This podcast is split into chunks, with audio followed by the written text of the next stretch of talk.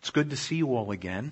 Uh, last week, around this time, we're actually two hours behind this time zone, and uh, we were preparing for the services at uh, a Baptist church that is meeting in a school right now. It's Encounter with Christ Baptist Church, and my wife knows how to say it in Spanish. Pardon me? Say that one more time. Encuentro con Cristo. Con Cristo. Are you impressed with my Spanish?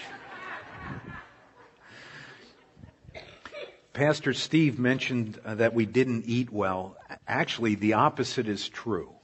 They uh, served us very well. Uh, we had wonderful food wonderful fellowship and great opportunities to serve with a couple of the teams that had come down to do work and to involve, uh, become involved in uh, an outreach to children and youth. And uh, it was very, very successful.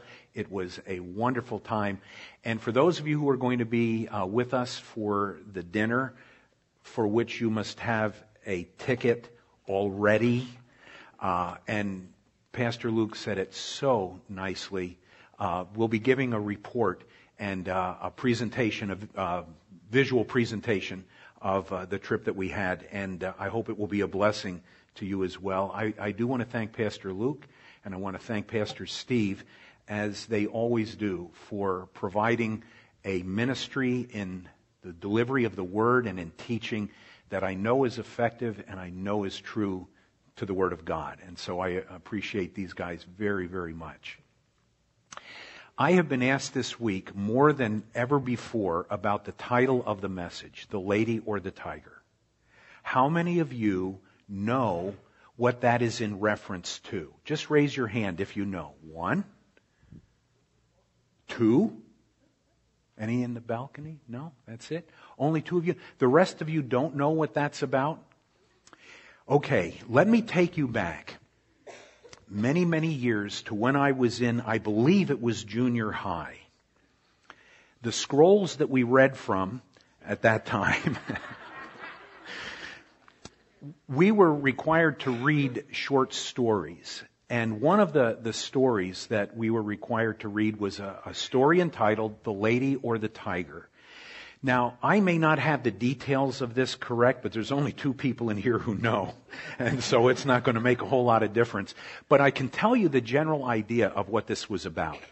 A young man who was a commoner fell in love with the daughter of the king and she likewise returned that same affection. And the two of them had developed a relationship in which they intended to marry and to be together the rest of their lives. When the father found out about this relationship, he objected to the point where he condemned the young man to a situation that allowed for reprieve, but also could result in his death. And what occurred was that in this particular kingdom, a person who had been essentially condemned would be put in an arena, and in that arena were two doors. Behind one of the doors was a lovely young lady who would be given to this man as his wife, with whom he would spend the rest of his life. It was not going to be the king's daughter. It was someone else. Behind the other door was a tiger. And the tiger was kept hungry. So that the moment the door would open, the tiger would attack the person in front of it, kill them, and dispose of them. In the process of time, as this day arrived, the daughter of the king learned which door had the tiger and which door had the lady. Now here's the dilemma. If she tells her loved one which door has the tiger, he's going to die. If she reveals behind which door is the lady, he will be spared, but he will no longer be in a position to love her or to be with her. She would now relinquish him to another lady and he would spend the rest of his life with her. Just before this whole issue comes to a conclusion, the, the princess stands in the box that's overlooking the arena and she points to a door to tell the young man which one he should choose. As the story came to a close, it closed with a question. Which came out? The lady or the tiger? I hated that story. I want a conclusion. I want to know what is going to happen. Now, how many of you think the lady came out? Oh, okay. How many of you think the tiger came out? How many of you don't think? I, it's, it's like there's only about half the hands went up. There was only two possibilities on this. I don't know which one came out. You're left wondering. Is that the way it, that you remember it? Say, okay, so we've got the story. The reason I titled this message by that title is because we have a very similar situation arising before us right now. There is going to be an incredible confrontation between two individuals in which life and death is at stake. But the two individuals in this conflict are at opposite ends of the pole. One is an extremely powerful individual who has pretty much everything that this life has to offer. He's in a position of authority. He's in a position of great influence. And he is in a position of self-indulgence. The other person that's involved is a prisoner. The prisoner has very little of this world's goods. He has essentially a very limited realm of influence, particularly now that he is imprisoned. And he is an individual who, for all intents and purposes, does not have a very bright outlook for the future. And the two of them meet head to head. And what is interesting is that the one with so little, seemingly so little, is the one who puts before the other with so much two doors. One is the door of eternal loss. The other is the door of forgiveness and eternal life. And we're left with the question, which door will the wealthy, powerful, influential individual choose? Go back, if you will, please, to Acts chapter 24. And Pastor Steve read essentially the conclusion of the events that lead up to that particular part of this chapter. To set the background, the apostle Paul had been arrested in the city of Jerusalem under trumped up charges, having been beaten by the crowd, which that crowd had the intent of putting him to death. He is rescued by a commander of the Roman garrisons that had been stationed in Jerusalem. The guy's name was Lysias. Lysias came with a number of his soldiers and rescued Paul from this crowd, took him to be imprisoned, realized in the attempt to beat out of him the reason for which this crowd had turned against him and is confronted by the reality that Paul is a Roman citizen. He has not been tried. He has not been formally accused of any crime and you don't do that to a Roman citizen. The commander, Lysias, would have been putting himself in jeopardy with Rome had he proceeded with this beating to try to get Paul to, to say what the, the crime was that had turned this crowd so vehemently against him. He then got word through Paul's nephew that a group of 40 men had made a vow. And the vow was they were not going to eat or sleep until Paul was dead.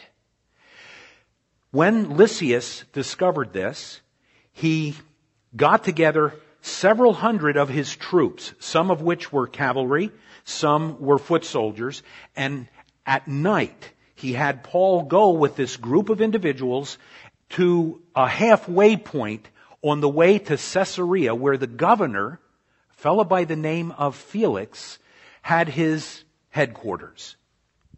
Halfway there, the foot troops make their way back to Jerusalem, and for the remainder of the trip, the horse, the, the cavalry takes Paul to Caesarea, and now he is imprisoned there, about to face the governor, who is being confronted with the charges that were brought by the Jews, and now they've hired their attorney. They've hired a man who is not Jewish, but a man who is an orator, a man who understands the, the workings of the political system, and he understands what is going to be necessary in order for Paul to be found guilty and to be put to death. They come, that group of individuals come from Jerusalem to Caesarea, and they are standing there now before Felix. By the way, did you ever wonder what happened to those 40 guys? We, we never hear anything else about them. My guess is they probably broke the vow.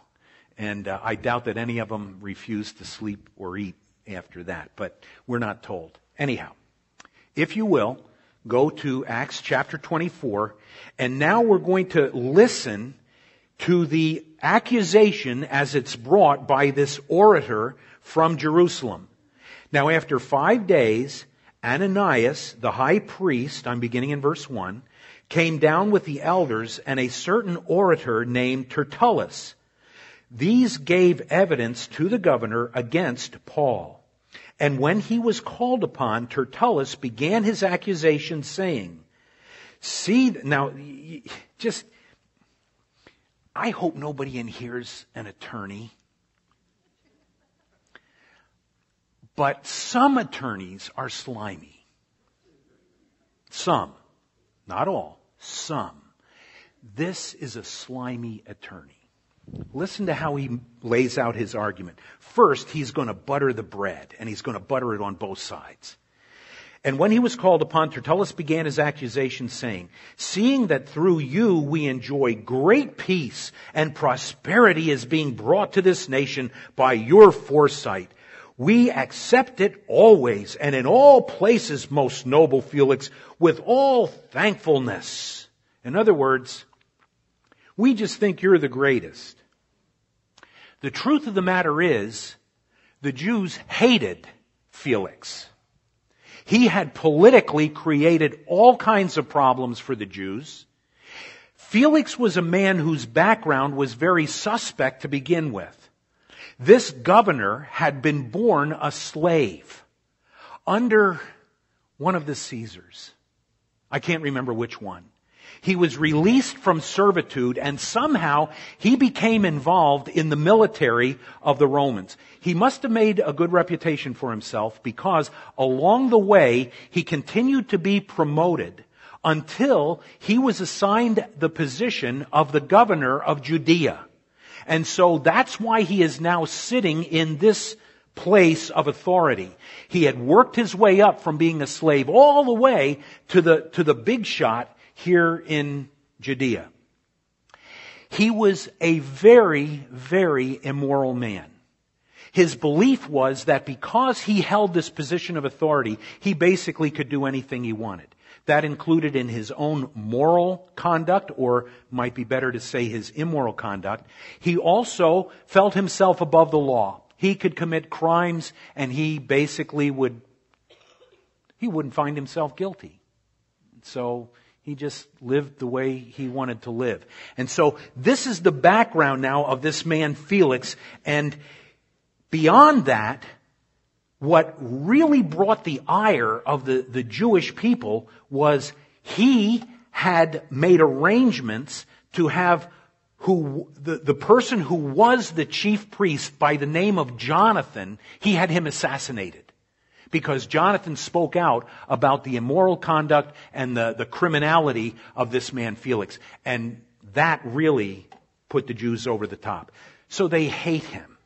But they come out and they talk with this slimy smoothness. And then you get down to verse 4. Nevertheless, not to be tedious to you any further, I beg you to hear by your courtesy a few words from us. For we have found this man a plague, a creator of dissension among all the Jews throughout the world, and a ringleader of the sect of the Nazarenes. Now they're putting the charges out, and they're basically saying this. This man is a rabble rouser. He has caused a great deal of dissension within the Jewish community. He has caused people to rebel, and one of the things that Felix was very conscious of was defending the Pax Romana. And you did that so you wouldn't get Rome's attention. The last thing you wanted, if you were one of the governors of any of the regions that had been conquered by the Romans, the last thing you wanted was for them to be paying attention to you. And so whenever something would happen that would get the ear of Caesar or cause the, the leaders back in Rome to be paying attention, that was a bad thing. And so whenever there was some kind of a disturbance, Felix would crucify the person who was responsible for that disturbance. So here comes the argument. This man is responsible for great disturbances, not only in the city of Jerusalem, but all over the known world. None of that was true. The people who were responsible for the disturbances were the ones who rejected the truth and tried to silence him and tried to not only terminate his life, but tried to silence the voices of those who were speaking out on behalf of the Lord Jesus Christ. And so the accusations are not true, they're not accurate, but they continue. And so they go on down into verse 5, or pardon me, verse 6. He even tried to profane the temple, and we seized him. Do you remember what had happened in the temple? There were a group of people who were Jewish who came from the province of Asia, which would have been to the, the northwest of Jerusalem. They found out Paul's going down to Jerusalem. They are going back down there and they're going to do this guy in. So what they do is they fabricate a story about Paul taking one of the Gentiles into the Jewish court of the temple. That was a crime that was punishable by death.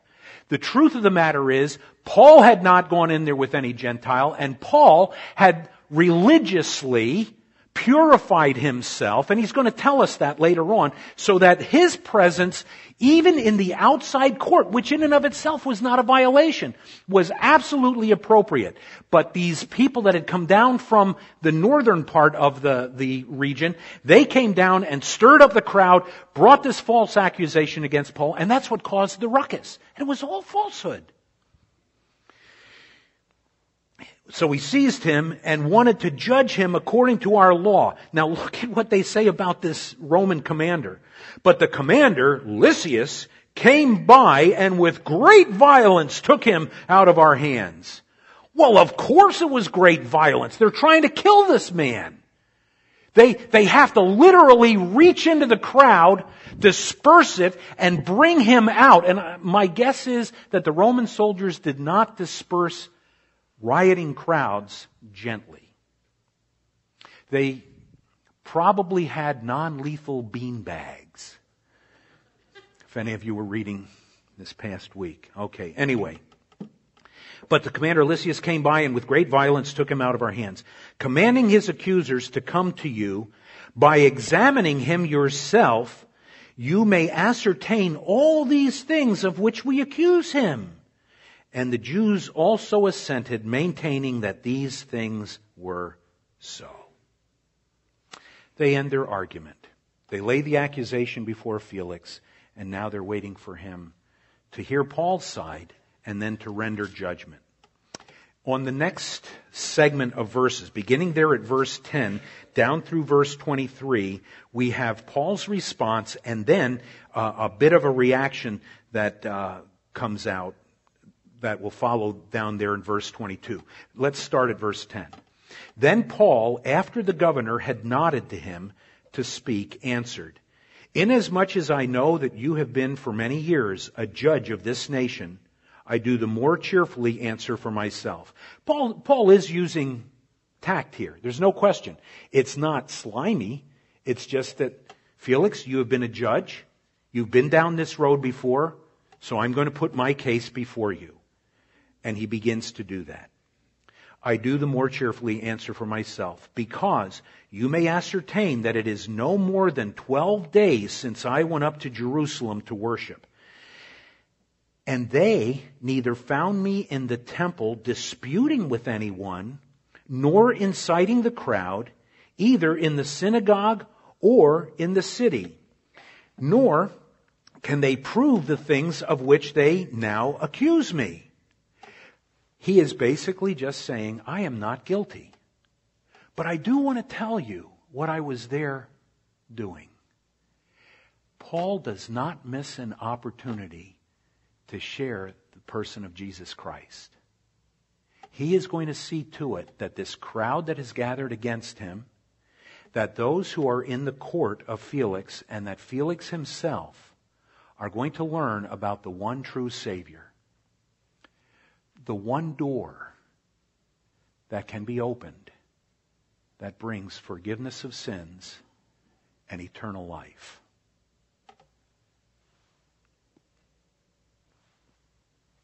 But this I confess to you, that according to the way, that is what identified the Christian faith in the early years. You remember that the Christians were called Christians first in Antioch? That occurred some time before, but the, the way this society saw Christianity, they saw it as um, a sect it's already been identified as that.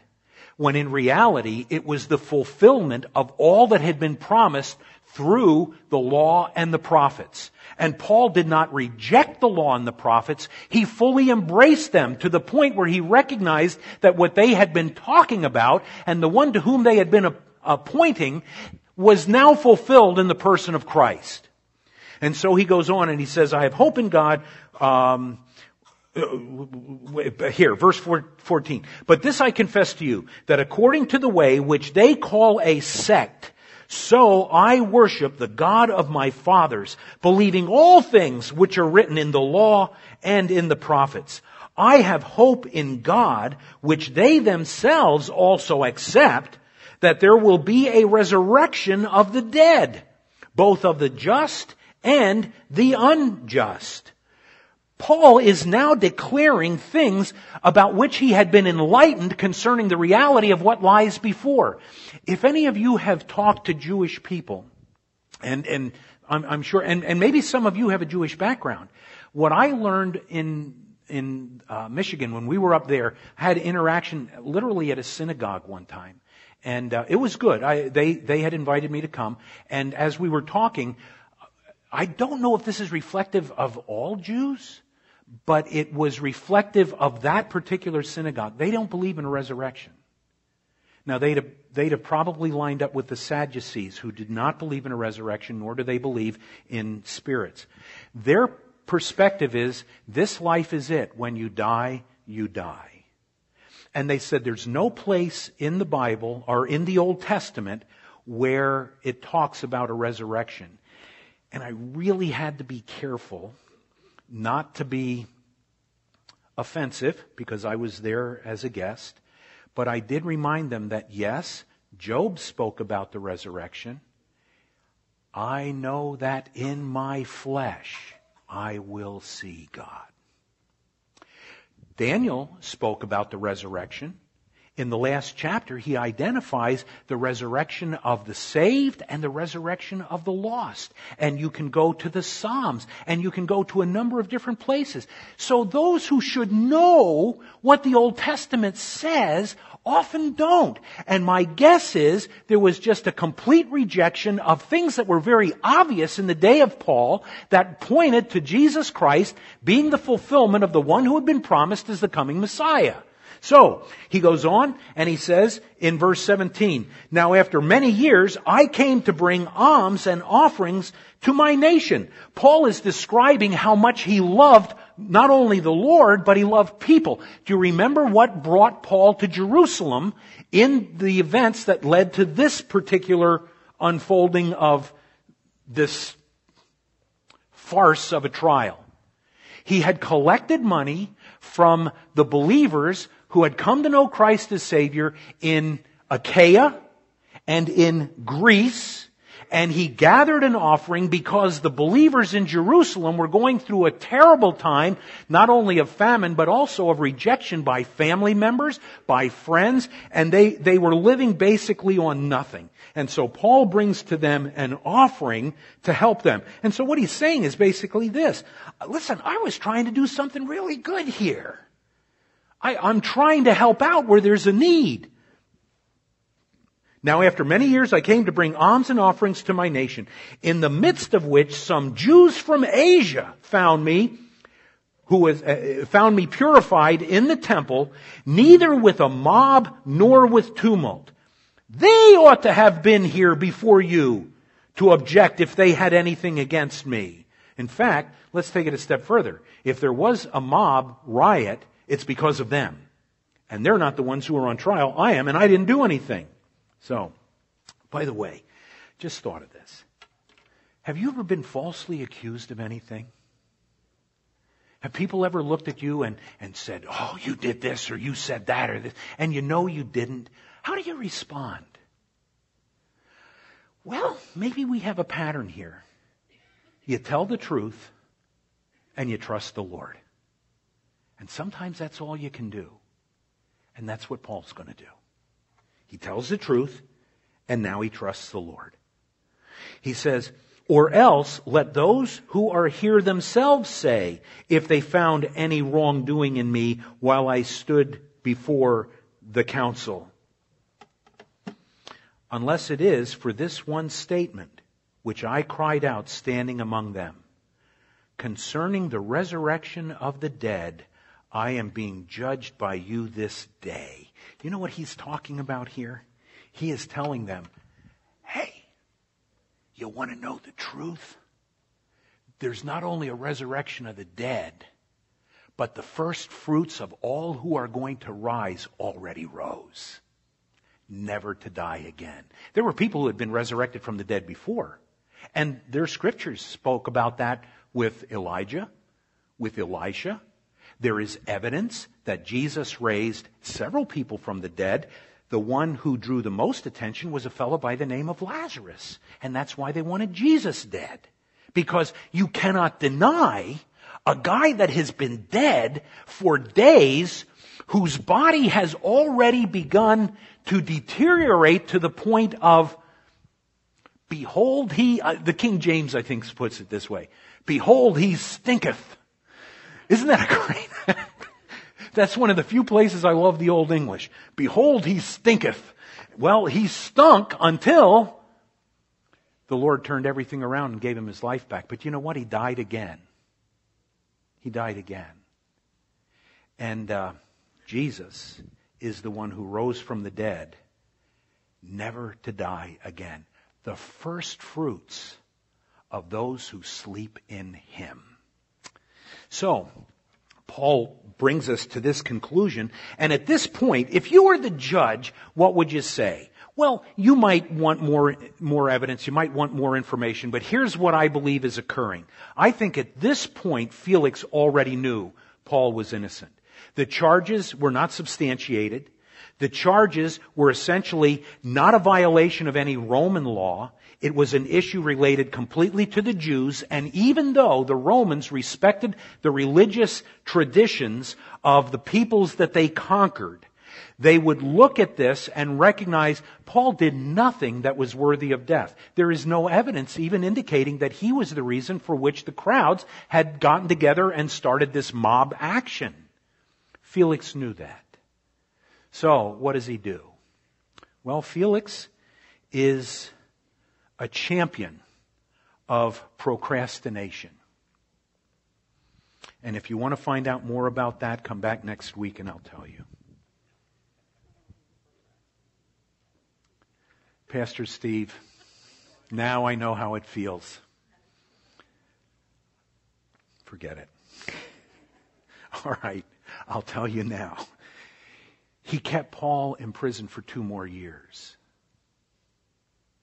And he kept him imprisoned because he wanted Paul to pay him a bribe. This is the nature of this guy, Felix. He wanted money to let Paul go, even knowing he is innocent. For those two years, I really believe the Lord was at work. And, and these are the things that I think point out to us that even when we do not understand what God is doing, when we're going through the difficult times in life, he is still at work. He still has a purpose. And there are things he's doing that we may never fully understand, but he is doing them for his own glory and for our good. If we love him and are called according to his purpose, that we know. What would this be for? Well, Paul is going to have a major responsibility on his hands in the coming years. He is going to have to go to Rome, and it is not going to be an easy trip to get there, and it's not going to be an easy time once he arrives there. And I think the Lord is giving him some time to regroup. He has just come back from his third missionary journey. He is essentially within 12 days of returning from that journey, wiped out, spent, expended, and now he has time in an environment where he can just rest. And so he does. I think there was another thing that was involved. There are three people with whom he interacts during the, this two year period who are also believers. One is Aristarchus, another is Philip, but the third is a man by the name of Luke. Luke wrote the Gospel of Luke and wrote this book we are studying right now, the book of Acts. You know, I believe he was doing for two years? Getting the first-hand account of all that went on in Paul's ministries. And the Holy Spirit of God carries him along so that he, what he writes in the gospel and in this book are absolutely accurate reflections of everything that happened in Paul's ministry that God wanted recorded for us so that we would have the truth through the Word of God that was written under the direction of the Spirit so that the final Word of God is His inspired Word. And so we have the truth. The story doesn't end here. Somebody else enters the picture.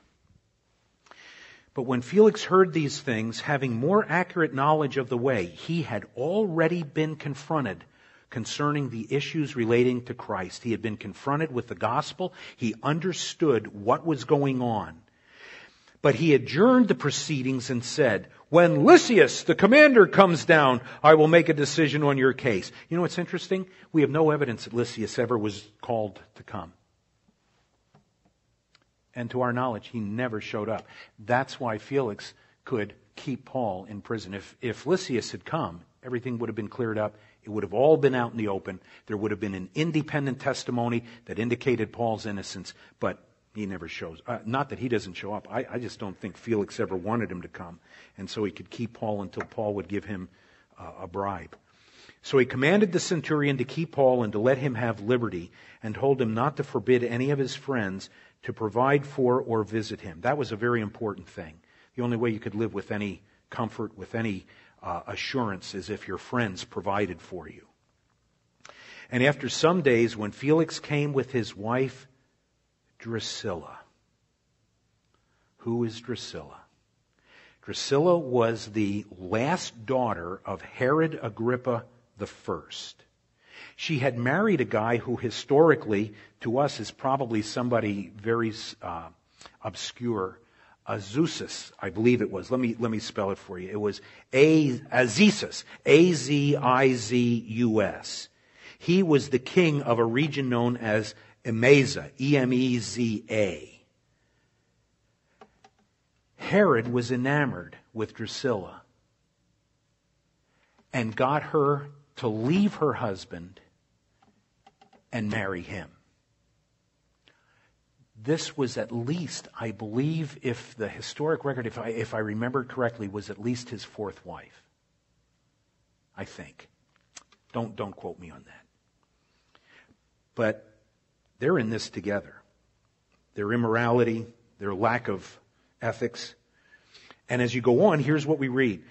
She was Jewish, and he sent for Paul and heard him concerning the faith in Christ.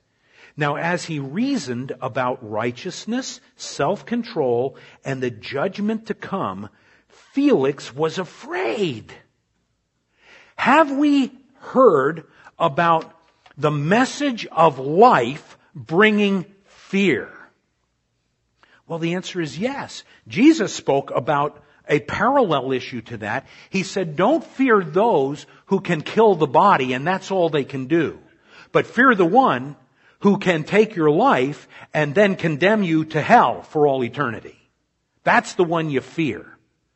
We came across a guy who had been given a, a, a face-to-face confrontation with the realities of who Christ is, and this man was also involved in a jail situation. He was the jailer at Philippi. And he became afraid. But he did the right thing. He chose the right door. What must I do to be saved? Isn't that the logical question that everybody should ask? There is a God who created everything that we see. He has given testimony to His deity, to His glory, to His power, to His orderliness. Through the things that He has created, the heavens declare the glory of God, and the firmament shows His handiwork. No one has an excuse to deny the true and the living God. And if there is a God in heaven, who has identified himself as being absolutely holy, whose holiness we have violated by our sin, wouldn't there be a consequence for that? And the answer is yes. You would think that the logical question would be, what must I do to be saved? That's not what Felix did. Look at what he does. Go away for now. When I have a convenient time, I will call for you. What's a convenient time? What's a convenient time? That's why the Lord said, Today is the day of salvation. How many of you know where you will be tomorrow? Oh, I've got it all planned out. I'm going to be at work. I'm going to be at home. Oh, I'm going to be on the road. I am going to be traveling to such and such. Oh, yeah. You're sure of that. You're positive. I have an idea where I'm going to be tomorrow, but I'm not positive. I have plans. But the Lord may say, no, it's time to come home. None of us have a guarantee for tomorrow. Nobody has a guarantee for a more convenient time than right now. Right now. Felix appears to be choosing the wrong door.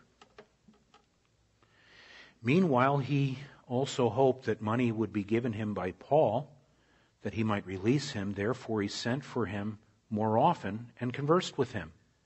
But after two years, Porcius Festus succeeded Felix and Felix, wanting to do the Jews a favor, left Paul bound. So there it is. There's the whole drama. Now the question is to which door did Paul point? And you already know the answer. He pointed to the door behind which was life. And he did it by focusing on three specific truths that are all given to us in one verse. Look down there at verse 25. It says, as he reasoned about righteousness. Why would he reason about righteousness?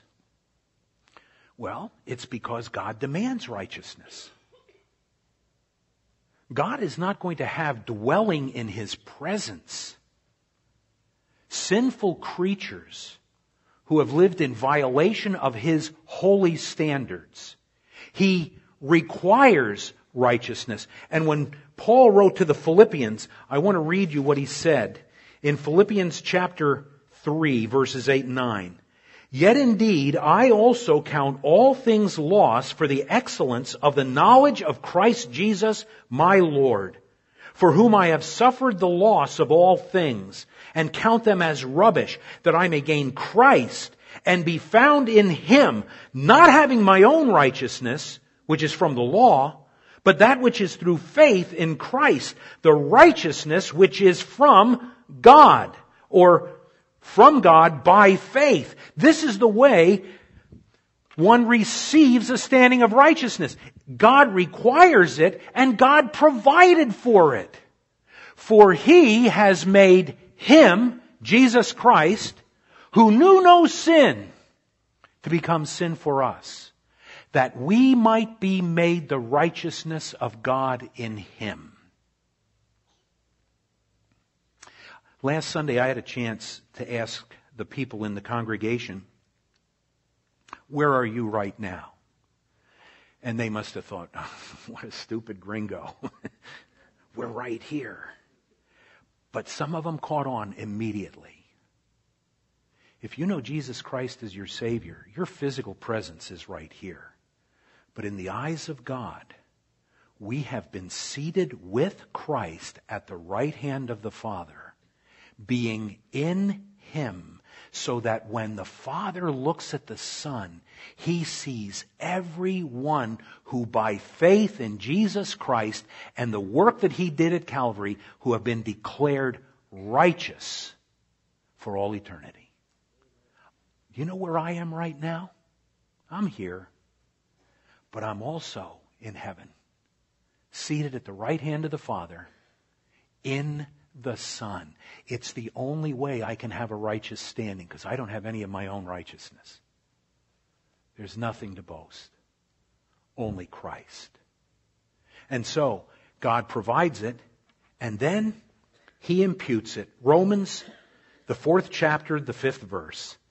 But to him who does not work, but believes on him who justifies the ungodly, his faith is accounted for righteousness. You want to have a right standing before your Creator, a standing that allows the Creator to look at you in the perfection of His Son, then you must come to Him through faith in that death, the burial, and the resurrection of Jesus Christ.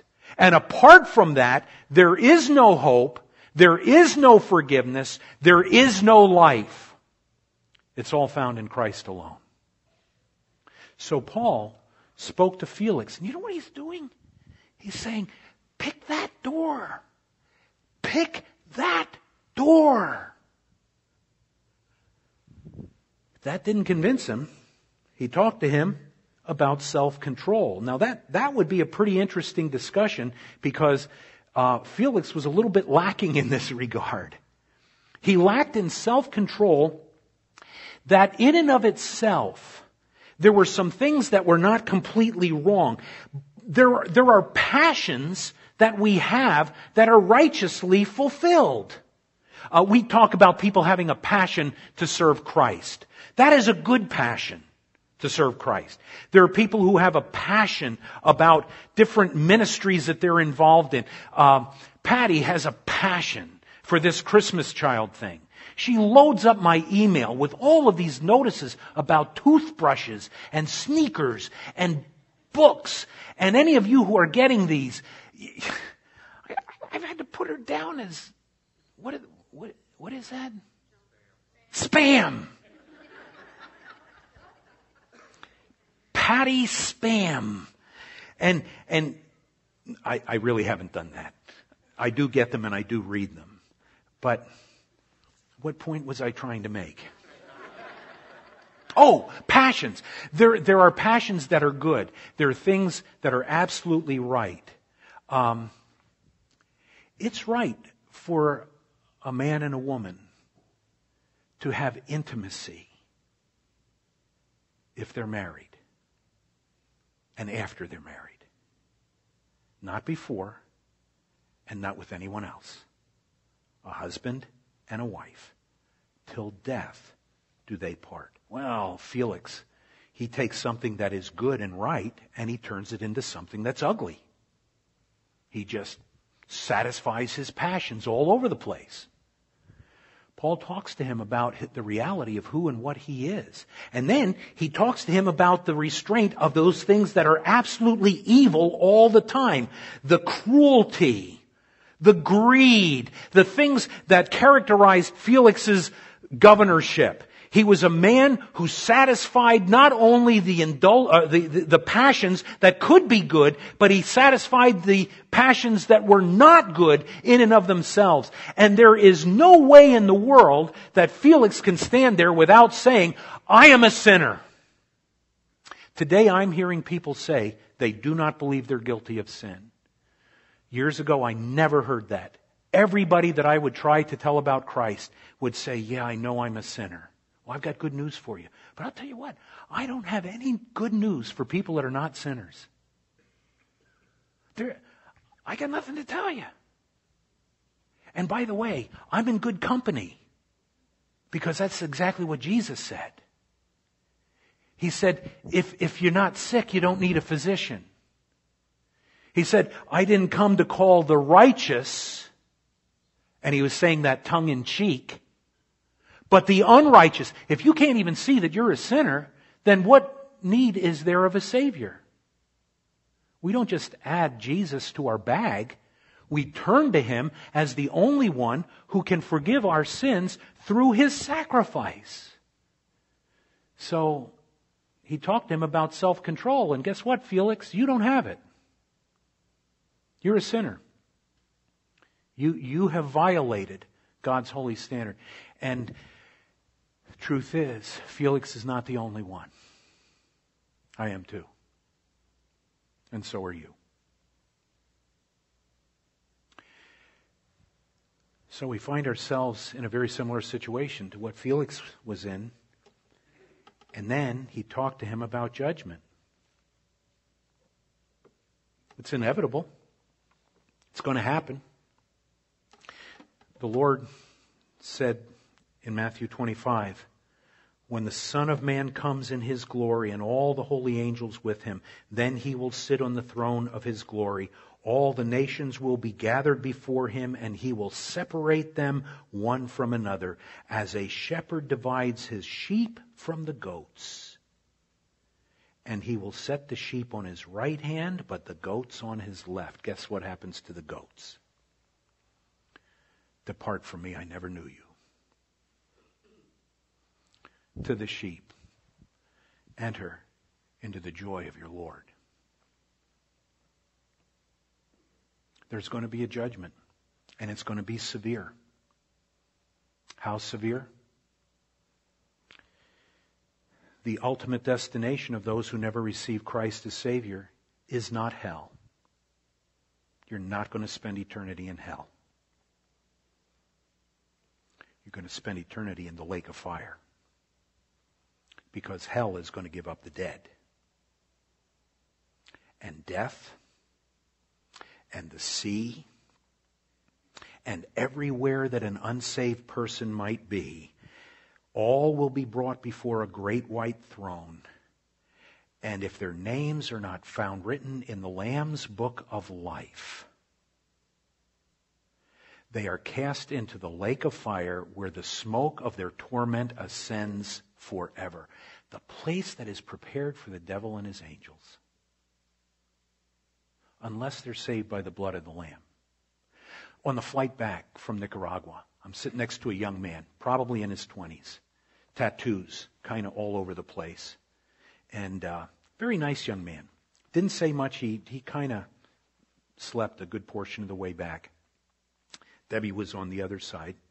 And uh, just before we land, I look, and on his forearm, in big letters, S A V E D. I wanted to praise the Lord too. I said, what, what does that refer to? I said, from what, what, how are, you, how are you saved? His answer, by the blood of the Lamb.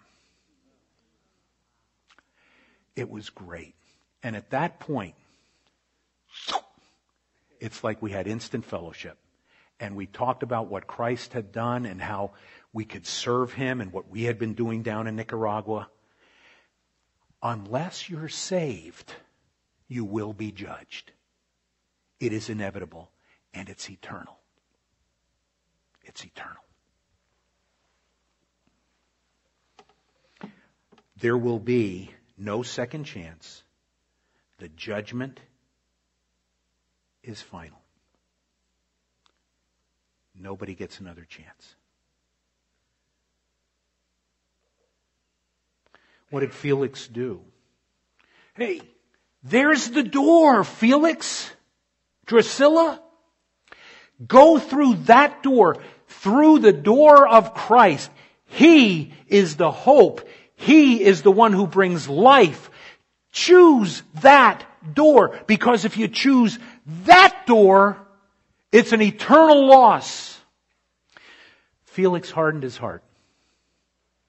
And there is no evidence in Scripture that he ever made the right choice. For him, it's done. But what about for you? If you trust Jesus Christ as your personal Savior, right now, right where you're seated, recognizing that you are a sinful individual who needs a Savior, and Jesus Christ is the only way, truth, and life. And no one will come to the Father but by Him.